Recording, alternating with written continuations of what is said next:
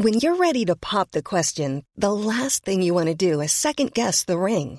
At Bluenile.com, you can design a one of a kind ring with the ease and convenience of shopping online. Choose your diamond and setting. When you find the one, you'll get it delivered right to your door. Go to Bluenile.com and use promo code LISTEN to get $50 off your purchase of $500 or more. That's code LISTEN at Bluenile.com for $50 off your purchase.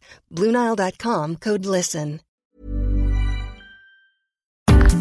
So, if capitalism is driving everyone to make a profit, and we all save a bit of that profit and therefore accumulate more wealth, does that mean everyone can be better off if we all run profitable businesses? So, does that mean Boris Johnson's idea of levelling up is a good one? Or is there a limit to how much wealth there is? Today, we look at the difference between profit and accumulation and what exactly are the limits, where are they, and why. That's today on the Debunking Economics podcast with Steve Keen. I'm Phil Dobbie. Thanks for joining us.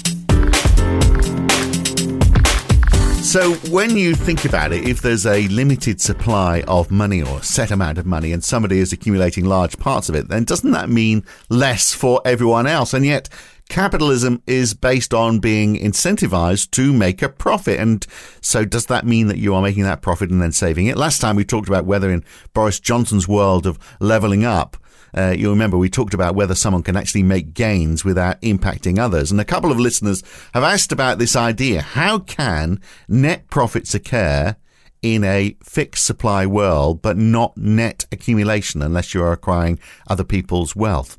Uh, so uh, everyone uh, can't save, in other words. So, uh, Steve, explain a bit about this. Yeah, that's what I call an open invitation.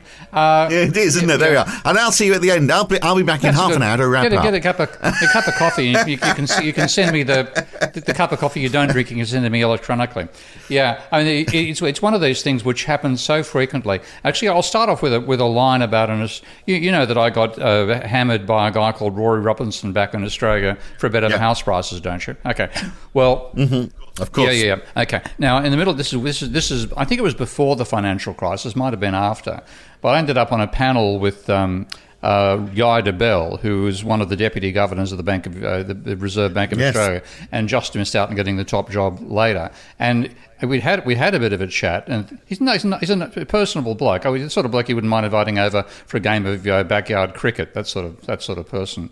But anyway, mm. he said, "I don't know why you go on about the debt to GDP ratio, meaning private debt, of course, in my case, because you're comparing a stock to a flow." Now, I didn't feel like saying, well, that's brain dead stupid. You want me to explain why you're wrong? I just basically nodded. And then the next day in the financial review, I think it was, there's Rory saying Keen is making a schoolboy error of comparing a stock to a flow. And I went, oh, I just, I just had enough of this. So I read a little article called Rory Robertson Designs a Car. And, th- and this is back in the days when EVs uh, weren't even on the horizon. You still had hybrids. And so I had him inventing the world's fastest hybrid car by um, taking his knowledge from economics that you shouldn't make stock flow comparisons and telling the engineers building the car uh, that they should not they should make no stock flow comparisons when they designed the car. So the chief engineer of the car, of the company, whose name was Dr. Strangelove, uh, managed to design the world's fastest uh, hybrid vehicle. And the reason it was so fast was the petrol tank held one litre of petrol, which meant you had to refuel, you had to go to the petrol station every th- every 30 kilometres to refuel. Um, but that's fine because you weren't making a stock flow comparison, and the stock is you were compa- taking you weren't comparing the stock of petrol you had to the flow of petrol needed by the, by this hybrid vehicle. Now that's that's a long-winded way to say that stock flow comparisons matter, but economists stuff them up all the time. They don't they don't understand it at all. And, and it's, uh, it's, it's, intrinsic to, to money supply is the speed of the circulation of money, and that's what. Yeah, that's the thing. Yeah, yeah. And so this, this, this is the point. When people think about profit, they think, oh, uh, even like uh, this, is, this happens all the time, and particularly people think they're critics, radical critics of the banking sector, make this mistake all the time. They say that when you borrow hundred dollars from the bank and the bank charges you 5% interest, then they're giving you 100 and they want 105 back. So therefore, you've got to borrow more money the next time round and more money. And this is a fundamental flaw that's going to cause the banking system to collapse. Well, it's just as wrong as Rory Robertson's stuff about uh, stock flow comparisons, because, and this is the point I try to make in a, in a new cartoon, which actually starts uh, being published, I think, in the next week or two, called Funny Money. Um, mm. But the point is that profit is a flow; it is not a stock. So if you borrow, and this is the, the way that I explain it very, very briefly to people. Um, um, you know, when I've got you know two two paragraphs to get the point through.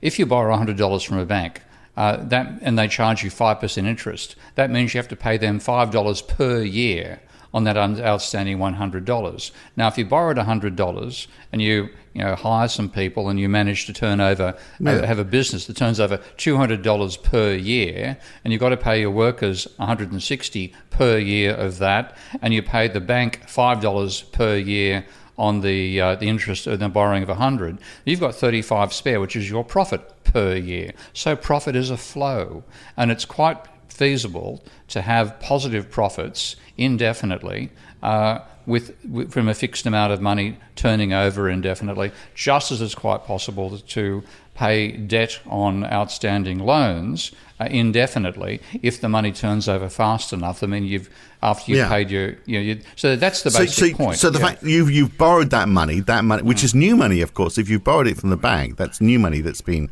created, and then you are mm. putting it to putting it to good use by circulating it quickly because you're employing people, and then they're spending their money and so forth.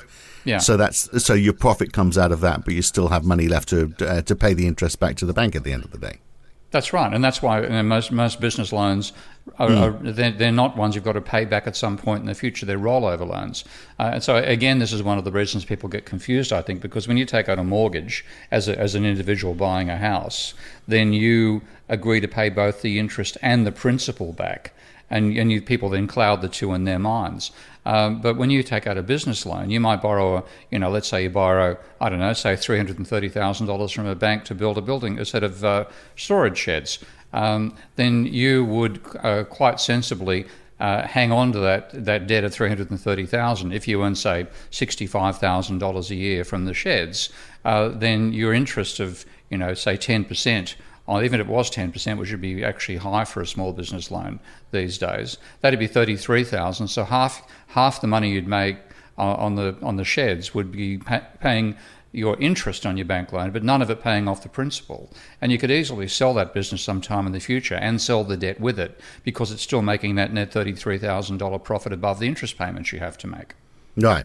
And that's how people accumulate wealth, isn't it? By and large, that they build up these businesses. The businesses are worth something. So, like when we look at uh, the, the richest man in Britain now um, is uh, Sir Leonard Blavatnik, who, uh, you know, you probably never even heard of, but he's worth You're dead right. Can you pronounce that last name very Blat- carefully? Blavatnik. Uh, he's worth 23 billion pounds. He's made his money out of the music industry and he streams boxing events and all that sort of stuff. But um, okay. That's his net worth, of course. I mean, but he spends that money as well. He's got a very nice boat, so people are being employed making his boat, for example. I've seen a photograph of him in a nice suit, so it's keeping mm. the clothing industry going as well. So, uh, so his money isn't sitting idly by. I mean, he's um, he's investing it. He's buying stuff with it.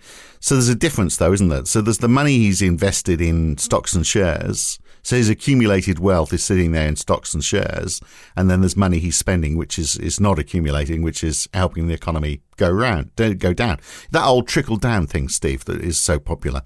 Um, so what about this, this accumulation of wealth? Though? When you've got someone like that who's who's who's made the profit, and you know through the process that you've you've described, and he's carried on doing that and carried on doing that and he's got these businesses which he can sell, which is all still, you know, still good news. But what about the stuff that is just in sitting in stocks and shares? That's that's not so good. That is damaging. Um, that that is not leveling up. well, it? this this is actually an area that I'm still working on building in the capacity to model in my Minsky software because uh, the way I've designed Minsky, which is the way that I model financial dynamics, is that everything is, is, is, is either your claim on somebody else or somebody else's claim on you. So if your asset, for example, uh, if you're a bank, then your asset is one of your assets is the mortgage that you've taken out to buy your home. Uh, so that's the, an, it's a liability for you as a, as a home buyer, but an asset for the bank. Mm. And you add up all the assets and liabilities because it's adding up claims on other people and other people's claims on other people. The sum is zero. So that's that's what we call financial assets. But what we're looking at as well as non-financial assets, and this is um, this is where things get curly because think about think about the house. If you buy a house, then yes, the mortgage you've got on that house is your liability and somebody else's asset. But what Yeah, the, but the value is very different. Yeah. yeah, the value, yeah. yeah, the house itself is your asset. Is it anybody else's liability? No, it's not.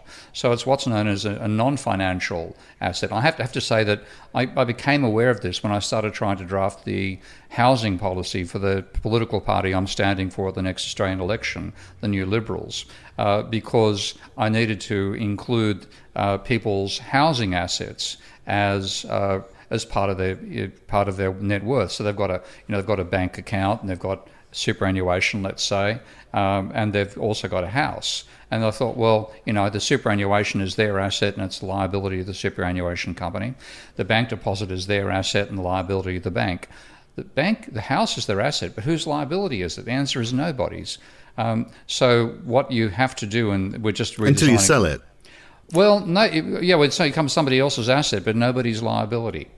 Okay. Yeah. And But then- then- but then when they when they sell it, they'll get a loan, presumably from the bank. So you'll be No, back to the. this this is where you've got to be careful. The loan itself, if you ha- if you buy the house with a loan, then you've got a liability of the loan, which is the asset of the bank that lent the money to you. But what you acquire is the house itself, and the house hmm. Is is your asset and nobody else's liability. So You know my point. Yeah, I, I hear what you're yeah, saying. Because yeah. we're all seeing that because all our houses are worth, you know, particularly post COVID, are worth more than we they were going into COVID. We're seeing Yeah, the- house yeah. price increases everywhere. But so so we all know that our our house is actually worth way more than we are paying off our mortgage on. But when I sell my house. And this will definitely be the case in Australia, won't it? Then Mm. uh, somebody else is going to go to the bank and say, "Okay, I'm buying a million pound or a million dollar house, uh, which would be cheap in Australia these days, wouldn't it? I'm buying a million dollar house. Uh, I need a million, you know, million dollar loan, or I need a nine hundred uh, thousand dollar loan. So then it sort of plays catch up, doesn't it? It's that period in between where it's, well, you know, it's not mortgaged by anybody. And the, but actually, this is the point that that I'm st- still working on how you work out the overall logic of because what actually drives that house price, and I know this empirically from checking numerous countries around the world, what causes house prices to rise is accelerating mortgage debt. Okay?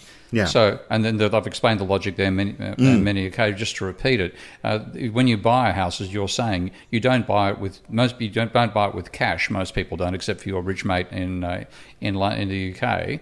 Um, Oh, Leonard, Lenny, Leonard, Lenny, Blav, Lenny Blavnik. Yeah, yeah, that, that's the one. Yeah. Um, so people like that can buy a house with cash, but most of us have to borrow money to buy the house. So the demand for the house is new mortgage loans. And if you look at the aggregate number of houses being sold, and the demand for all those houses in monetary terms is the sum of all the new mortgage debt taking out. So the change in the level of mortgage debt is the monetary demand for houses. Then you when you, when you that's your demand, so that's that's your demand side of the equation. And as we all know, supply of housing is very rigid, very you know not fixed, but it moves very slowly compared to the demand. So the number of houses that are going to be sold is going to be the number. Uh, if, if you if you divide the um, the sale price, like the million dollar example you, you used for Australia, which would be a cheap house and I think the average price in Australia is exceeding a million dollars in, in house in places like Sydney it's 1.3 million.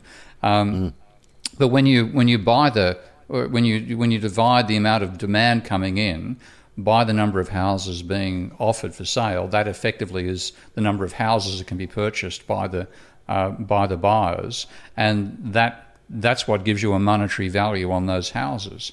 Now that monetary value, in other words, and when you then say, well, what what are my assets?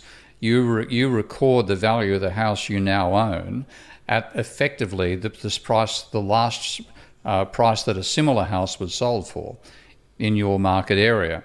So you are going to record, like you know, your house, which you're sitting in, you haven't sold. It. You're going to put that down on your own uh, uh, tally of assets and liabilities, saying, "Oh, that's worth a million. So my, my net worth uh, starts off as a million that I have as an asset, which is which is no which is not a liability of anybody else. Um, so that's there is a link, in other words, between the, Right, and beca- Yeah. yeah, and because it's not a liability for anybody else, doesn't that mean that I can accumulate that asset without impacting anyone else? So can I, you know, uh, this idea that uh, you know maybe Boris is right, maybe the very wealthy are accumu- accumulating that wealth uh, aren't stopping anybody else accumulating wealth. But the thing is, the reason that you can actually sell it for a higher price is somebody borrows money to buy it. Yeah. So you get caught up. There is a link between these two circuits. So in terms of assets which are which are somebody else's liability, that's where money comes from. Particularly, of course, we're talking of the credit system rather than government government created money here. Uh, but you don't you don't buy a house with uh, you know money the government gives you most of the time. You buy it with money you get from a bank. So you've you've you've, you've taken out a, a, you've got a if you've borrowed a million uh, pounds, let's say in the UK's case, which gives you a million pounds worth of buying power, offset by precisely a million pounds of debt that you owe to the bank. And then when you when you give that million pounds to the person you're buying the house off, they get a million pounds effectively in, in cash. You get the house, which you're valuing at a million a million pounds. So you think you've hmm. come out even, and you're expecting that to increase in value over time. But it'll only increase in value if somebody else is willing to borrow 1.1 million and buy it off you at a later stage. So the valuation right. the valuation of these financial assets is caught up in this in the financial bubble of the financial assets, which which are when somebody's asset is somebody else's liability. It's messy. So what? Right. So what are we saying here then? So we're saying uh, on this whole thing about you know the flows that you were talking about and the difference mm. between accumulating cash versus making a, a profit. So. Mm. I, I, I, mean, yeah, I think it's very clear, isn't it? If you, if you run a business that's making a profit, then you are employing people to get to that situation. So you're helping the money go around. Basically, mm. you're you know you're speeding it up. You're mm. employing people. They're, they're they're getting money. Everybody wins in, in, in that situation, and it is it, it's not constrained fully by the money supply, is it? Because if you are borrowing to invest, then you're actually expanding the money supply, and then you're also speeding up the the velocity of money. So that's what's helping the economy grow. So if you if your business wasn't there and you weren't doing that, then the economy would be smaller. In, in fact, what, what I find, uh, I still haven't checked this out empirically, but it looks like the, the case. The higher the level of private debt, the slower money turns over. Right. The, the, again, this is one of these cases where we apply our personal logic to a situation which is actually caused by a collective phenomenon, and therefore we damage that collective phenomenon. But so, is that because mm, that is that because that private debt is going into housing rather than going into businesses, though? Yeah, potentially yes, because when when you borrow um, for for a business, you actually are saying, you know, what can I make out of this money? What turnover can I get out of it? Um, yeah. When you borrow for an asset, you're saying, I want to buy this for for you know a, a million, sit in my sit on my ass on it for uh, five years and sell it for two million. And so, yeah. yeah, exactly. So surely, if you if you were able to split the two out and you looked at okay, how much private debt is for uh, investments in, in, in business growth, then that that's what would be contributing to improving the, the, the velocity of money and uh, you know and the, and the, supply of money and ultimately the GDP of the country. If you if you separated out housing, the problem is housing is such a vast proportion, isn't it, of how much money is is well, that's the trouble. yeah, in this country. Yeah, yeah. Most most of the money that's borrowed these days is going into asset purchases, and then yeah. it's caught up in this whole link between financial and non-financial assets and predominantly housing. I mean, housing is by far the most important element for the vast majority of people. Um, so we, and, and, of course, what we're doing as well, and, and this is the other you know, cra- crazy thing about it. When you say my house is worth a million pounds, what you're saying, depending on the stage of the market you're in, is if I if I set put my house on the market, find somewhere else to live, pay all the transfer costs, uh, and wait long enough until somebody's willing to pay my offering price, the house is worth a million. In other words, it's not the the, the, the it's not at call, whereas a bank account is at call, and we we we, we tend to conf- we confuse the two, and of course, what can happen uh, with uh, if if you do then have uh, like a bubble like happened in America with the 2008 2007 financial crisis. You had the subprime boom going on beforehand, and everybody was borrowing money to buy housing. Everybody was driving up house prices in the belief that if if they couldn't afford to service it out of their income, they could just sell the house for a profit and they'd join the American dream. Well, of course, the American nightmare is what re- reacted because uh, when people, and this, it's started happening in 2006, when enough people found themselves unable to make that sale because the, you know, the, the, the, transfer costs overwhelmed them, they were going to make a loss on the house, etc., etc. Suddenly, the demand for houses collapsed, and you went from house prices rising 20% per year to them falling 40% in one year. And, and, and that's what's dangerous about non financial assets because it, they're not worth what you've written down on paper, they're worth what you can sell them for. And that can mm. when when the, when people are still when the borrowing side, when people who are taking taking out more mortgage debt to go then and buy the houses, then that's going to be propelling that that notional value of the house higher. But if they stop doing that, that notional demand can collapse, and then suddenly you go from having you know a positive, uh, you know, a very highly a house you're valuing at 1.3 million quid is certainly something you, you're going to get 700,000 for, and that loss wipes out the remainder of your financial assets. So, uh, Sir Leonard Blavnik, I just love saying his name now. We're going to hear him at least three times more before the end of this podcast. Mm. Uh, Sir Leonard Blavnik, there's the first one. Uh, he, only two more to go.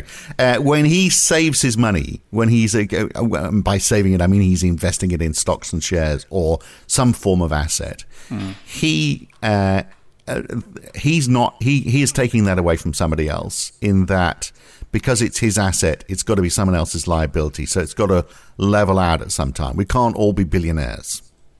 Well, um, this this is this is again where it gets quite hairy because if you're trying to accumulate cash, um, and you're like if, if you're trying to turn your profit into accumulated cash. Um, then to accumulate that cash, unless the money supply is growing, that accumulation of cash had to come at somebody else's expense. Yeah.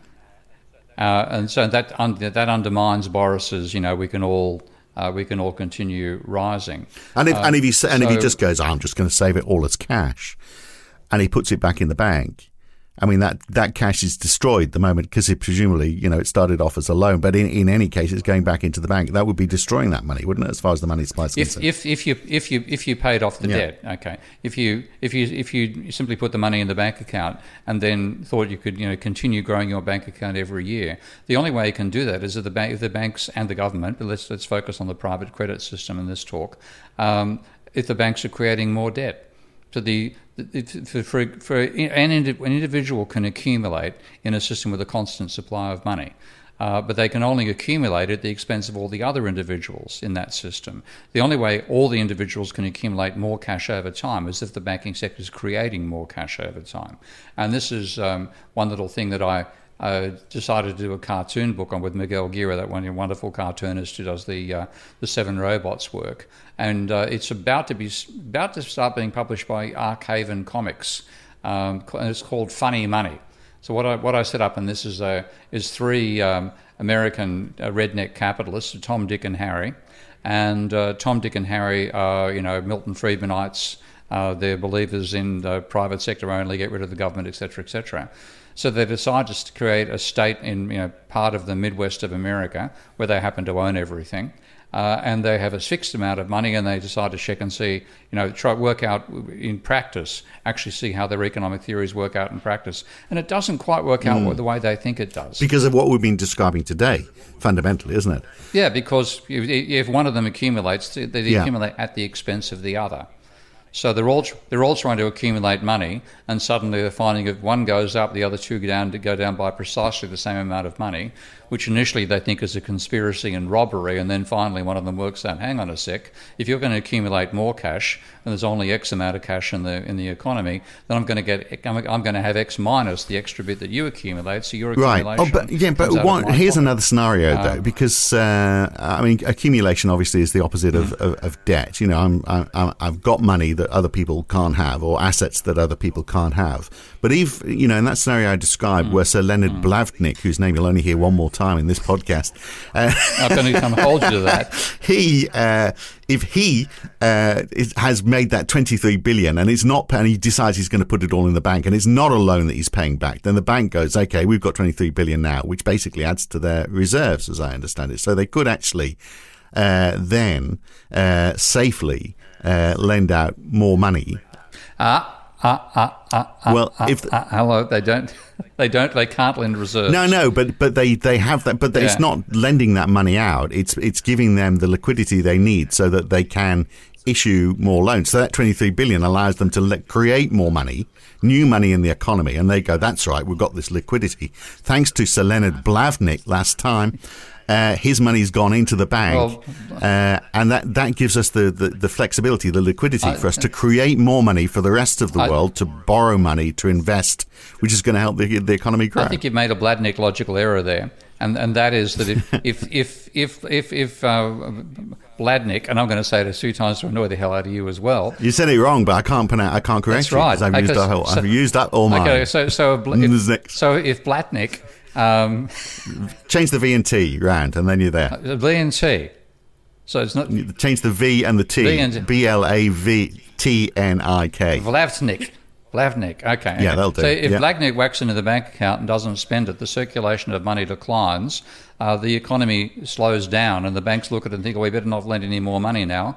Uh, Hmm. The rate of uh, the, the level of economic activity has dropped, so we're going to create less money and maybe even cancel some loans, and you fall into a into a recession. So this is this is the, the, the paradox that Keynes once called the widow's cruse. That if, if you try to accumulate money, you slow down how fast money turns over, and the GDP declines because you're trying to accumulate. Uh, because what you, you, you, you've got a, a flow of money that you're trying to hang on to part of it, and by hanging on to it, you don't change one zot the amount of money in existence. What you change is how fast the money is turning over. So, my three little American capitalists all attempt to save more money. What they're doing is spending more slowly, and the GDP collapses. And they then realize the only way they're going to get the uh, economy to grow is if they spend more. And so they find themselves, that rather than having this desire to be frugal, they find that being frugal is actually counterproductive. This is, again, part of what Keynes argued in terms of the widow's cruse. It's also what was put forward by, um, uh, in the, the fable of the bees, by one of the phys- uh, pre physiocrats, way, way back even before Adam Smith. Uh, uh, Mirabeau, I think it is, the parable of the bees and and basically saying that uh, that what is what a, a private virtue is a public vice. So if you practice thrift, the impact of you practicing thrift is to reduce everybody else's income. Yeah. Well, it's, it's interesting, isn't it? Because one of Friedman's big things, I mean, he, he was a, he, he argued against himself quite a lot, didn't he, uh, Milton Friedman? And one of the, Well, he was logical enough to do that. Yeah. one of, one of the, one of the, I mean, because on the one side, he was, you know, all about borrowing to invest to grow, which is what we've been talking about. But on the other side, you know, he had his permanent income hypothesis, which is basically saying, if I've got money left over after tax, I'm not necessarily um, going to um, s- uh, spend it all.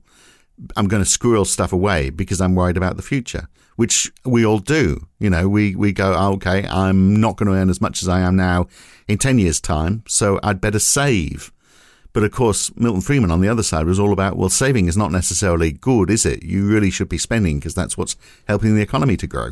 Yeah, and all these paradoxes turn up when you when you start working at the aggregate level, but you your thinking works at the individual level, and this is you know why neoclassical economics is a you know a waste of space uh, because they try to use uh, the guidance of an individual for the collective. And again, for an individual, if you want to save, if you want to accumulate money, then you should spend more slowly. And if you spend more slowly, the the overall system declines, and your income might fall as well. So your attempt to save actually ends up you dis-saving, which is also one of the little scenarios I set up in in the first volume of Funny Money.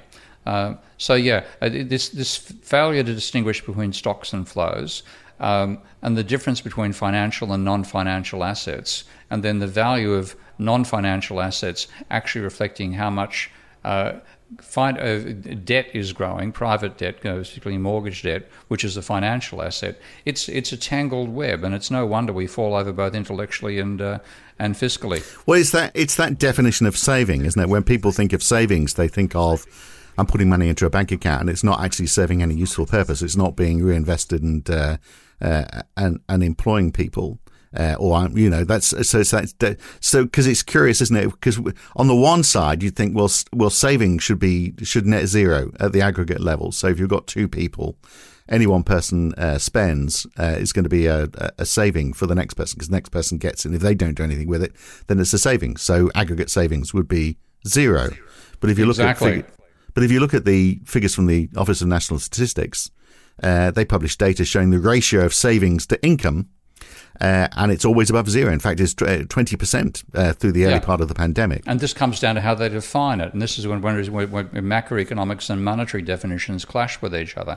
It's like in monetary sense, if you say, if you save, you're spending less. Okay, uh, which means at, at the aggregate level, expenditure is identical to income. Okay, what you spend is income for somebody else. So that's one of the fundamental identities of macroeconomics. But the way income and consumption are defined in the national accounts is that income is the you know, total turnover in the economy uh, of in one particular year, and savings is the level of consumption subtracted from that income.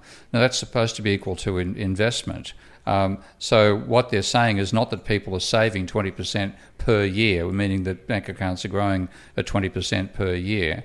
That, but of the turnover of the economy, 80% goes into consumption and 20% goes into investment. And that investment is then treated as savings in the way the national accounts are defined. But it's not at all what we mean by savings in terms of bank accounts. So we could all be there making a, a you know a, a, profit, a healthy profit. The issue is if we and you know, what do you do with that money? If if everyone made a healthy profit in their businesses and they spent it all, then the economy would go, be going along well. We'd all feel quite happy. It's when we actually try to, when we don't spend it all and we accumulate and we invest in in assets, that's where we hit issues because I can't grow the size of my asset base.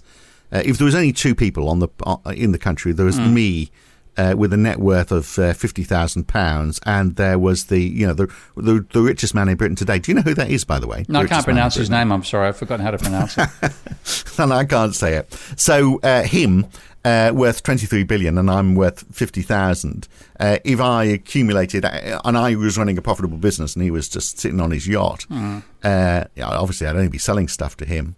Uh, but he, uh, if my pro- I couldn't accumulate my profit anymore without impacting his. Yeah. So that, but I can still be if I wasn't hung up on that, just trying to support Boris here because he needs help right now with his leveling up argument.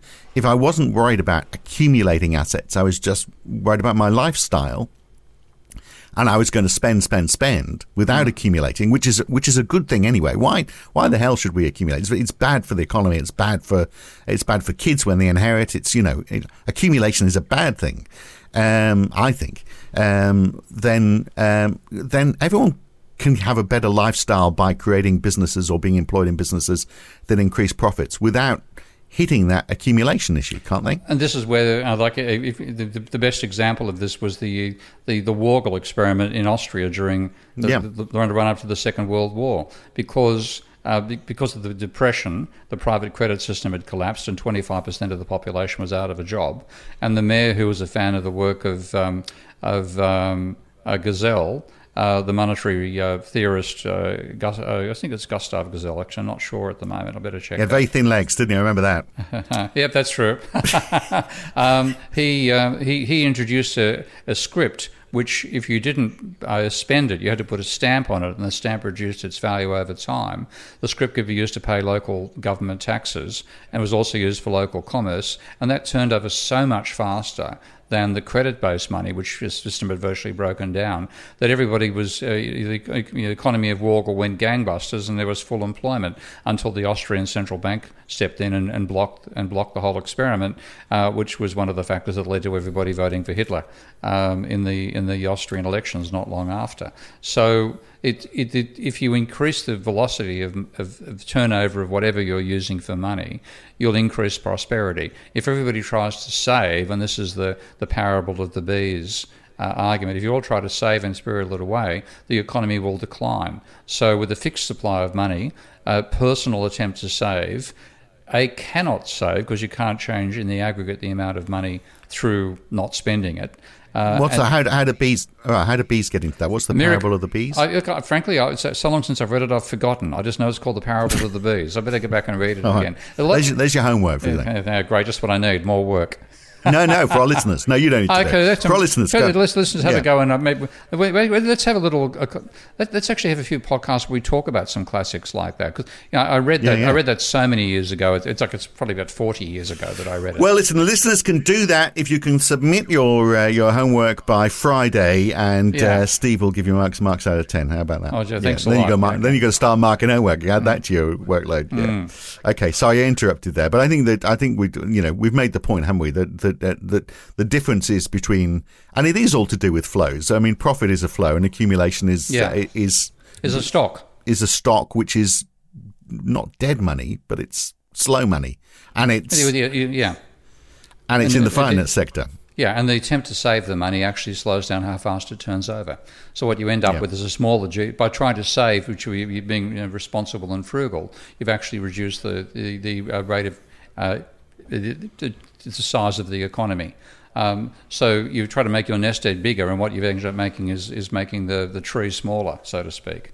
So um, it is, is one of those classic cases where uh, you know you have to distinguish t- uh, turnover of money from accumulation, and then non-financial assets, which you can have uh, a, a net positive position in, from financial assets where everybody's, you know, if, because one financial asset is somebody else's financial liability, they all cancel out in the end. And then it's the financial assets that actually drive the value of the non-financial assets. Great stuff. Look, I think uh, everyone will have followed us unusually this week. That's that's um, we ca- I think we carried everyone through that. I think you're being optimistic, but that might be because you're a good friend of what's his name. Uh, yeah, old Blavy, as I like to Yeah, call him. right. So Lenny Blavy. Yeah. Uh, all right. Okay. We'll uh, catch you again next week. I want to talk about uh, information asymmetry next week. Um, Oh dear, bloody Joe, eh? Okay. at least I, at least I can pronounce Stiglitz. That's good. yeah. Good. Excellent. Okay. We'll catch you then. Okay. Okay. See Thanks, you then. Steve. Bye. And that is it for today, for this week. I'm Phil Dobbie with Steve again next week. Thanks for listening. A lot can happen in the next three years. Like a chatbot may be your new best friend. But what won't change? Needing health insurance. United Healthcare TriTerm Medical Plans are available for these changing times. Underwritten by Golden Rule Insurance Company, they offer budget friendly, flexible coverage for people who are in between jobs or missed open enrollment. The plans last nearly three years in some states, with access to a nationwide network of doctors and hospitals. So, for whatever tomorrow brings, United Healthcare TriTerm Medical Plans may be for you. Learn more at uh1.com. If you've enjoyed listening to Debunking Economics, uh, even if you haven't, you might also enjoy the Why Curve. Each week, Roger Hearing and I talk to a guest about a topic that is very much in the news that week. It's lively, it's fun, it's informative. What more could you want? So search the Why Curve in your favorite podcast app or go to whycurve.com to listen.